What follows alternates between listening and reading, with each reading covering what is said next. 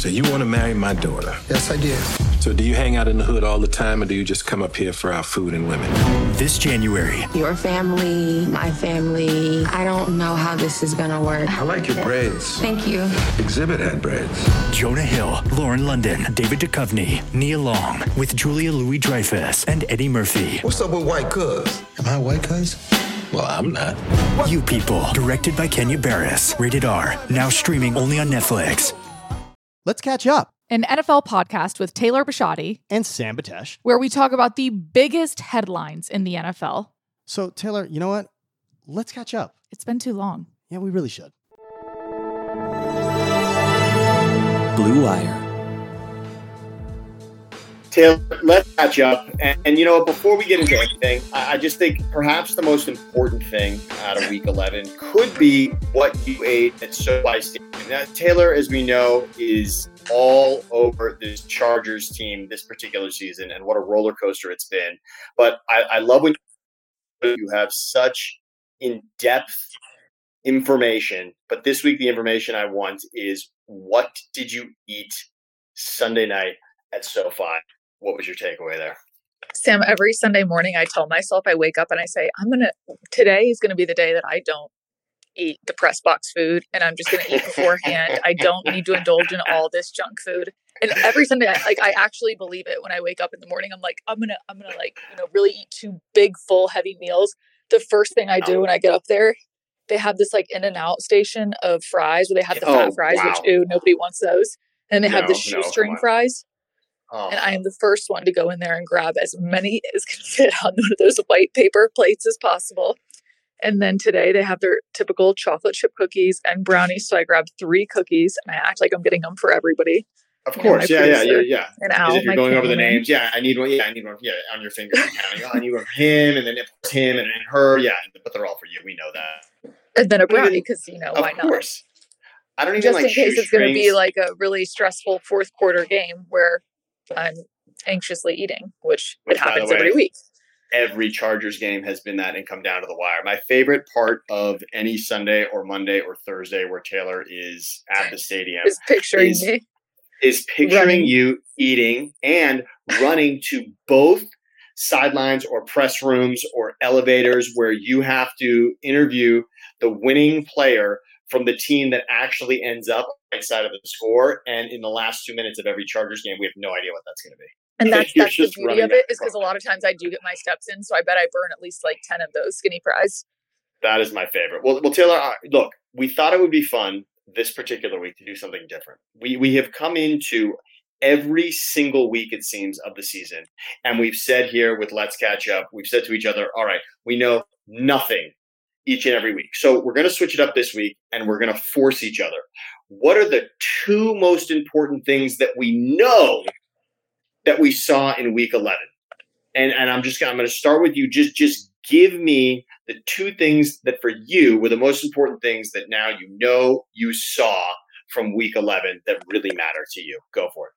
Okay, well, first, I think that we have to go back to the main thing that we've been talking about all year, which is that every single week we have been so surprised by the outcomes of all these games. Yes, yes.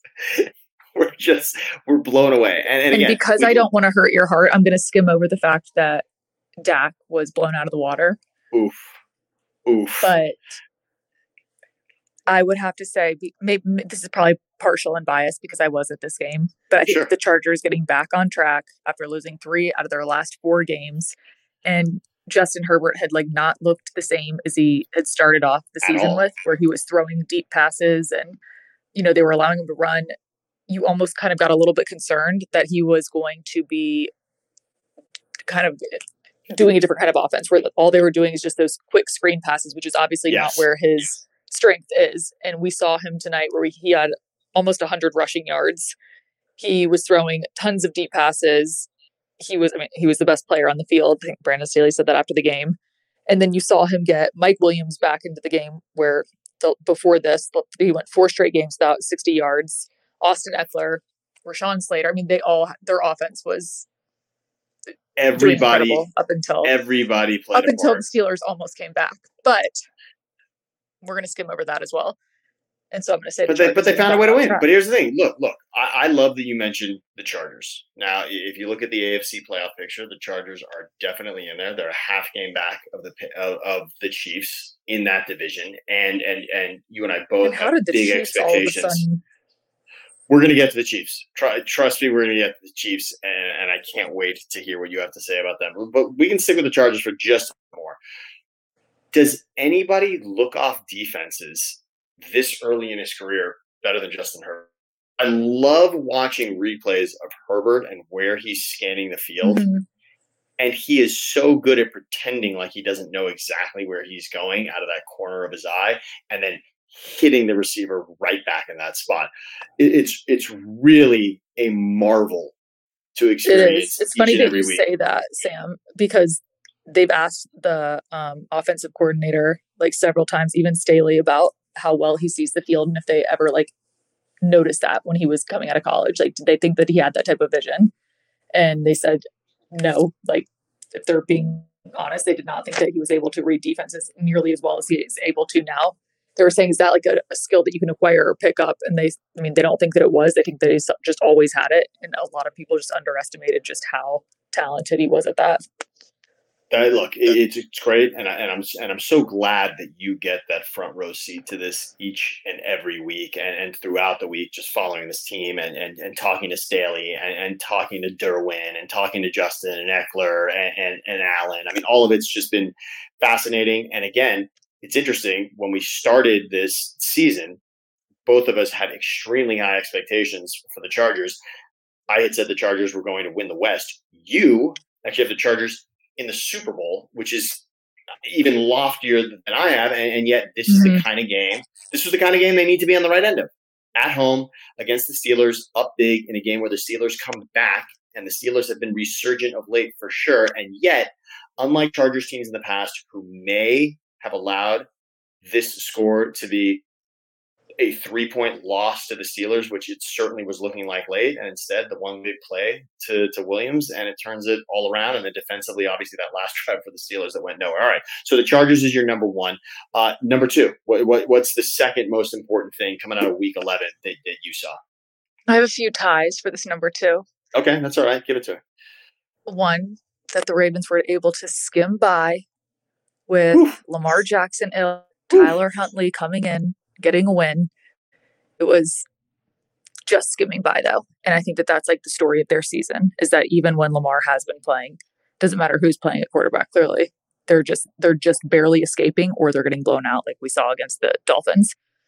Um Yeah, yeah. Maybe two- the season, maybe the season is encapsulated most by the 66 yarder, right? I mean, that's a game you Mhm. can't lose to Yeah. Detroit, and yet you find a way to win. And even in a game where Tucker had missed a field goal, he hits a 66 yard record setting field goal to keep him on track. And again, in a game you seemingly couldn't have lost to Andy Dalton and the Bears on Sunday, and you Mhm. and the Ravens and the Ravens are the two seed as of today. So you're right. That's that. That's a great one. Number two, I would say, is the Vikings beating the Packers because we thought that they looked like the most complete team when Aaron Rodgers was playing.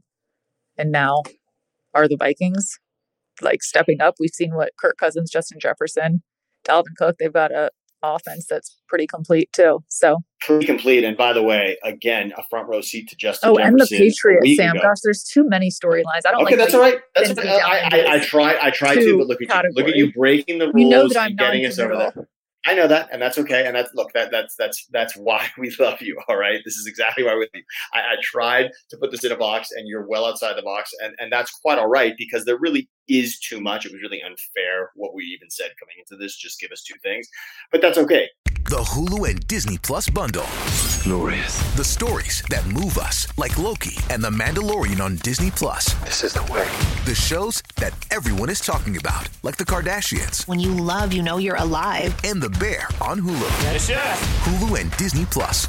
Better together in a brand new bundle. All for just $9.99 a month. All of these and more now streaming. 18 and over only. Access content from each service separately. Offer valid for eligible subscribers only. Terms apply. See the DisneyBundle.com for details. quickly, one thing I just wanted to say about Minnesota. I mean, Justin Jefferson, you were there front row seat, 143 yards against the Chargers, followed up by 169 against the Packers.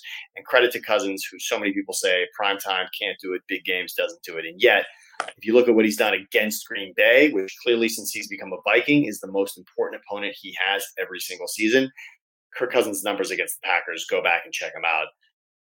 It was remarkable this particular Sunday. And most games that he plays head to head against Aaron Rodgers, that's a shootout. And it was, and he was on the right end of it. Well, it's and, funny because, yeah, when I was doing my stories, I saw that both away teams won last year. last season, of course, Both- last season. Was it both away or both home? Yeah, no, no. Both last year was both of the away teams. It was Yeah. this this last season, and the Green Green Bay had won in Minnesota, and vice versa. Minnesota won in Green Bay, and it was looking much like that on this particular Sunday, late in that game, when when Rodgers.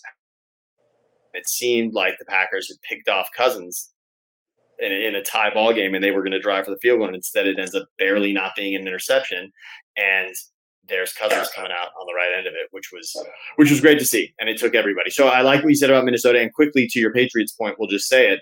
Mhm. Taylor, you were right about this. I, look, They're like this silent horse. Bill Belichick is like the cockroach that just outlives us all. He outlives a nuclear explosion. it's terrifying. It's By the way, that was a fun I- fact that I looked up last week is that cockroaches can like somehow outlive nuclear bombs or explosions. I'm so serious. People around me are looking at me like I'm crazy right now, and I actually did look this up online.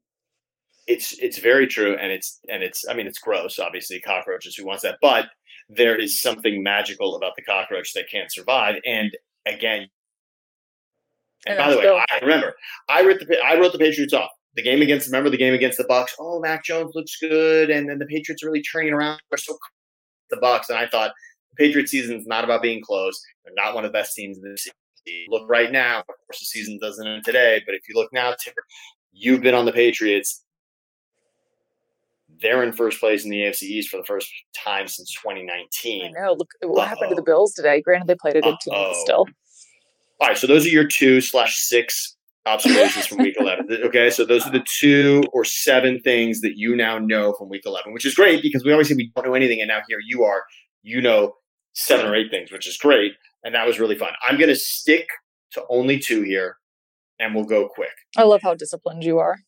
That's I just it's just I've just been working on it. Maybe it's because Levi's crying in the other room, but I'm just sticking to two things here, and and that is all. And yes, they do Okay, shoot. into other teams, but here we go. So number the Chiefs, yes, okay, beating the, the Cowboys 19 to 9, and, and I'm sure a much different game than people expected with with a score that low. But the Chiefs of the last six games, Taylor, have allowed 14 and a half points per game on defense. The player of the game for the Chiefs I know. it's not it's it's it's not Travis Kelce. But that's it's because not they're all Tyreek Hill. healthy It's. Mahomes. Chris Jones on defense by far the player of the game for the Chiefs. It's scary what Spagnuolo's doing. I don't know what's happening there. I think Maybe they're all because the offense. You're right. The offense hasn't been clicking, and so now they're leaning on the defense a little bit. But we could have come in here, and you know me, I like to talk bad about Dak Prescott, but we could have come in something was wrong with the Cowboys today. But actually, in watching that, it really wasn't just the Cowboys weren't just off; the Chiefs were stopping the Cowboys. The Chiefs had a, a, an incredibly precise game plan against the Cowboys, very specifically, and of course, no Amari Cooper, but No That's Cooper, no Tyron Smith. yeah, but the Chiefs winning, rattle Dak a little bit, and then the noise. We all know that that was loud. Arrowhead is loud. no doubt. So that's number one for me. Chiefs are on top in the AFC West, but it's the way they're winning, particularly what they've done the last six games. Uh, yes, Mahomes had five touchdowns in the last game against the Raiders, but that's not what, for me, it, it's really what's happening defensively for the Chiefs. Because if they can win that way, Yeah, and we Th- know what they can do offensively, then then maybe this is the real scary jaws in the water Mhm. that we, that we've got to be aware of. All right, so that's number one. Number two for me, and shouldn't be that surprising. Jonathan Taylor five touchdowns on Mhm. Sunday in Buffalo. What the Colts did against the Bills, yes, that's staggering, but overall, the Colts are six and five. Taylor, they started Mhm. the season zero and three. And if you really look at this stretch since they've been 0 and 3, remember, and you know this game well, they blew a 16 point lead in Baltimore and lost in overtime on Monday Night Football. What an incredible comeback by the Ravens, right? And Mhm. and the Colts looked excellent in that game. Wentz's greatest game since 2017 for sure is that game against Baltimore. And then they blew a 14 point lead against Tennessee. And those are the only two games they've lost since starting the season 0 3. And had they won that game against Tennessee, and remember, Wentz had the horrible left-handed in his own end zone interception that's just inexcusable, where that game ends up in overtime, where he throws another interception in overtime. Had they found a way to win that game against Tennessee, they'd be seven and four, and a game back of the Titans would be a little more exciting. But they are very much on the outside looking in of the playoffs, and to me, the Colts, They're a playoff team. The Colts are a playoff team. I agree. The Colts are a playoff team. It could be that the two losses to Tennessee will cost them, and it would certainly cost them any shot at winning the division. But to me, the Colts are going to find a way. The No. Colts are going to find a way. That's the I team agree. right now that looks scary good. Wentz looks as good as 2017. And of course, my family being from Philly, nobody remembers the Wentz 2017 like I do in my head every single play. He had a play again today where he slips out of a sack, runs 18 yards down the middle of the field. It's those little plays by Wentz where you know his confidence and his confidence about being injured is at an all time high because he's playing with reckless abandon, which you love to see because he's got that little bit of Favre in him. And that's the Wentz the Colts were hoping to get. And him and Reich seem to be clicking right now. So those are my two. I'm going to keep two. That's it. Okay, well, I'm gonna. Can I add one more? Please look, you had 10. We might as well make it 12. I mean, I. What- Who's counting, right?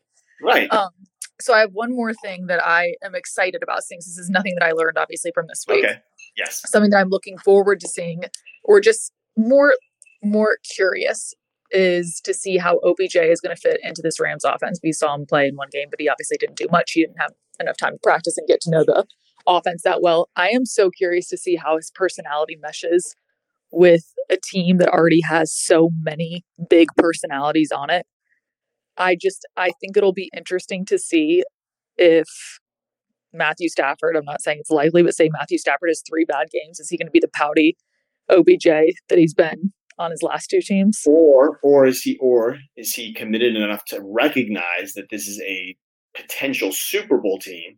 I'm not going to say likely, but very much a potential Super Bowl team that he's on. But- and can he, unlike Deshaun, who didn't figure out, okay, I can be a small piece of something big, can can Odell figure out, all right, I can be a small piece of something humongous here? I agree with you on that. I was excited to see it Monday night two weeks ago, and yet I had a feeling that it wouldn't be right away, and it wasn't. And this could be special, right? If Odell can fill some of that Robert Woods hole, then then the Rams are, are again, and not that we didn't think they'd be one of the teams to beat in the NFC, but but maybe they're the team to beat in the NFC if Odell can I just, fill that. I have a hard time believing that he'll all of a sudden miraculously change because if you think about it, the Browns, he went they went to the playoffs last year for the first time, and we all know how like in, in extremely a long time. He was still pouting this year. They had a few bad games. They're still potentially a playoff team.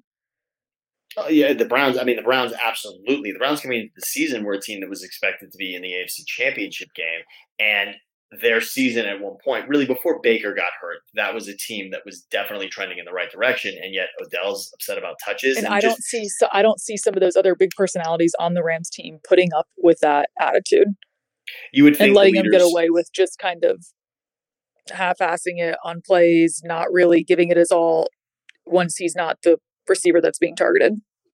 That's a great observation, and I'm glad. I'm glad I asked. We we we asked Taylor this week. We, we said, all right, we need two things that we learned from week 11, and, And I gave you 20. one. And you gave me 20, and even one from the previous week, and in future weeks. So I love that, Taylor. That is why we love you. That is why we listen to Let's Catch Up. That is why we are here because you cannot keep us to any rules. All right, we are going to give you everything we've got, no matter what we say. All right, Taylor, we'll have plenty more to catch up. I cannot wait to do this again.